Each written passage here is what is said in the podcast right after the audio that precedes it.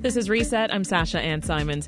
Jennifer Aguilar grew up just a block away from the massive arch that welcomes visitors to Chicago's Little Village neighborhood. She ran a small candy shop out of her parents' apartment and would sell to other kids in the neighborhood. And even today, that entrepreneurial spirit has stayed with her. This week, Jennifer was named the executive director of the Little Village Chamber of Commerce. Now, that group works to enhance and to grow local and bilingual businesses in Little Village. The area exceeds $900 million worth of tax revenue annually, making the commercial corridor second only to Michigan Avenue in Chicago. Jennifer Aguilar is the new executive director of the Little Village Chamber of Commerce. Welcome to Reset, Jennifer. Thank you so much for having me. Congratulations on this new role. Amazing. Thank you. Thank how, you so much. How are you feeling?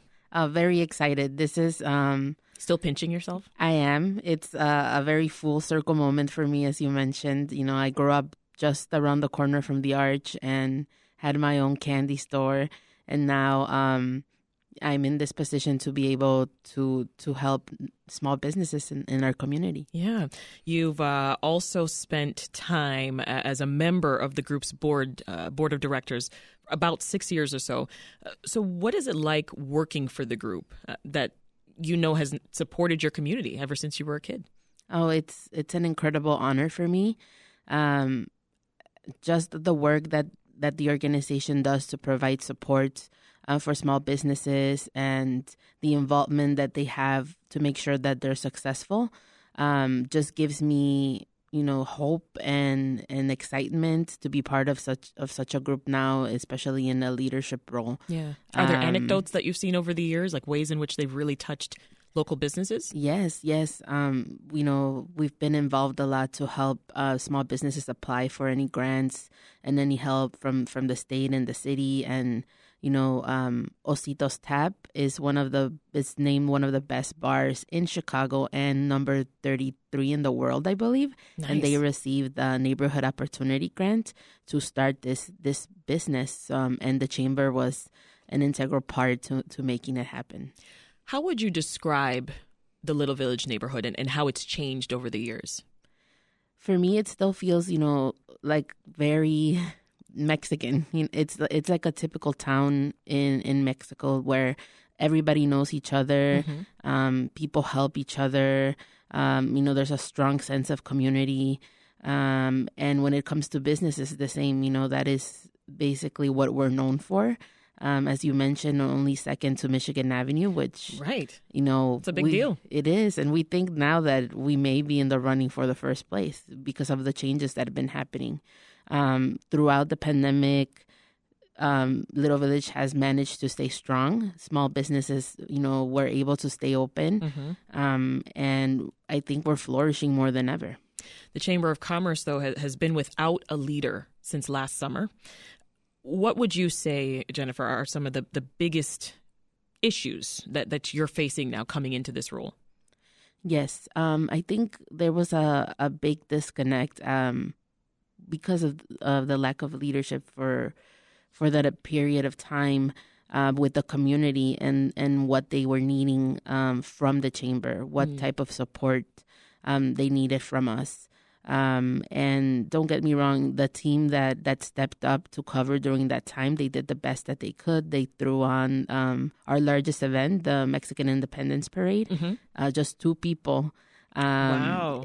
did it. So um, I think you know they did the best that they could and and did an amazing job. But I think more when it comes to connecting with the community and really um, addressing the needs and and in those cracks, I think was the entire uh, discount mall mm-hmm. Um, situation, which um, you know was the first thing that I was faced with uh, when I started. Well, why don't we give our, our listeners because we, we did talk about it here on on Reset uh, recently that we're talking about the displacement of Little Village Discount Mall vendors, but give us uh, the backstory there for folks who may not have heard that conversation. Talk maybe about the significance of that mall and how the vendors became displaced.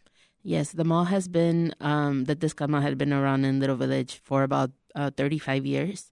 Um, and it was a hub of small business um, incubators. That that's what we we called them. Um, you know, many of them had various booths, not just one. Uh, it was generational at this point, um, and it was a huge source of tourism for Little Village. Um, people from all over the Midwest came to get their Mexican goods uh, from, and they would start their journey on 26th Street at the discount mall. Mm-hmm. Um, and just, uh, I, I, believe during the, the midst of the pandemic, there was the news that that that land where the mall was located was sold uh, to a developer. Um, and you know, in between the mess that was the pandemic and the chaos and panic, um, we focused mostly on providing help, uh, financial assistance, and um, helping uh, small businesses inside the mall apply mm-hmm. for grants and micro loans and all sorts of financial aid. Um, but that, you know, actually facing the issue of displacement didn't come until early this year. Yeah, I, I mean, and the, there's a challenge business owners are, are facing, which is you know, rising commercial rent, right? Why is that happening exactly, uh, Jennifer? And, and how are you looking to support those businesses through that?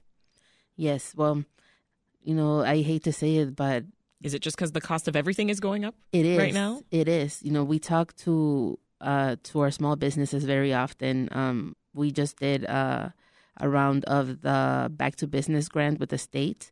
So we were walking the corridor and listening to people's experiences and their needs. And they expressed that everything's going up. Just owning a business in Little Village, and even outside of Little Village, it's getting really expensive. Um, a bakery, you know, had to pay so much money for eggs at the beginning of the year that it mm-hmm. wasn't even worth it anymore. Wow. Um, and now that things are getting a little better, you know, they're able to catch up. Um, but but it's yes, tough. I think it's just the situation right now. It's tough. What would you say um, are some of the biggest assets, though, of, of Little Village, just as a neighborhood and as a center for economic activity? I think culture and, and that strong sense of community. Mm-hmm. Um, people will always come back to, to Little Village. Um, that's where we find, you know, our food, uh, our clothes, um, our medicine, all the things that are very unique to Mexican culture. And I think that that's what always keeps people coming back from from far away, from people who moved out out, out to the suburbs as well, always mm-hmm. return. Um, and also that passion of entrepreneurship that keeps businesses um, opening. There's always new openings uh, down the corridor. Um, if we see vacancies, they don't last very long um, which is something that that That's keeps that area exactly. It keeps the area exciting and new. You know, as we talk about culture, I remember you mentioned earlier the uh, the Mexican Independence Day parade, right? You know, as part of your new role, uh, part of your job is to organize, right? This is one of the largest annual parades in the country here in Chicago. So I wonder what's going through your mind as you start to prepare for the one coming up this year, especially considering all the challenges that many Mexican and Latin Americans are facing right now. We know of, of the troubles right now trying to cross the border into the U.S. this year. What are you thinking about? I think um, for us, this is a, mo- a very sp- special moment to give space um, for Mexicans and and also Central Americans who share this around the same date of independence uh, a place to to be authentically them, to celebrate without feeling worried, um, to to celebrate without being criticized, and to just feel like they can be together um, in one space. This is the first year that we're actually holding the event on the actual date of Mexican independence. Right. So it's super exciting for us to be able to provide that platform. Before we wrap, can you just shout out some more little village businesses that you think our listeners should know about? I'm thinking restaurants, shops, services. It might be hard to choose. I get it. Um, for clothes, beautiful, um, are you know indigenous clothes, uh, Soleil. Um, and then for food and snacks, I would say La Michoacana Plus. They just recently opened amazing paletas Yum, and mangonadas. So good. so good. So good. And El Churro Shop, which has an amazing variety of churros and shakes. Yummy. We'll leave it there. Jennifer Aguilar is the new executive director of the Little Village Chamber of Commerce. Thank you so much for joining us. Thank you for having me.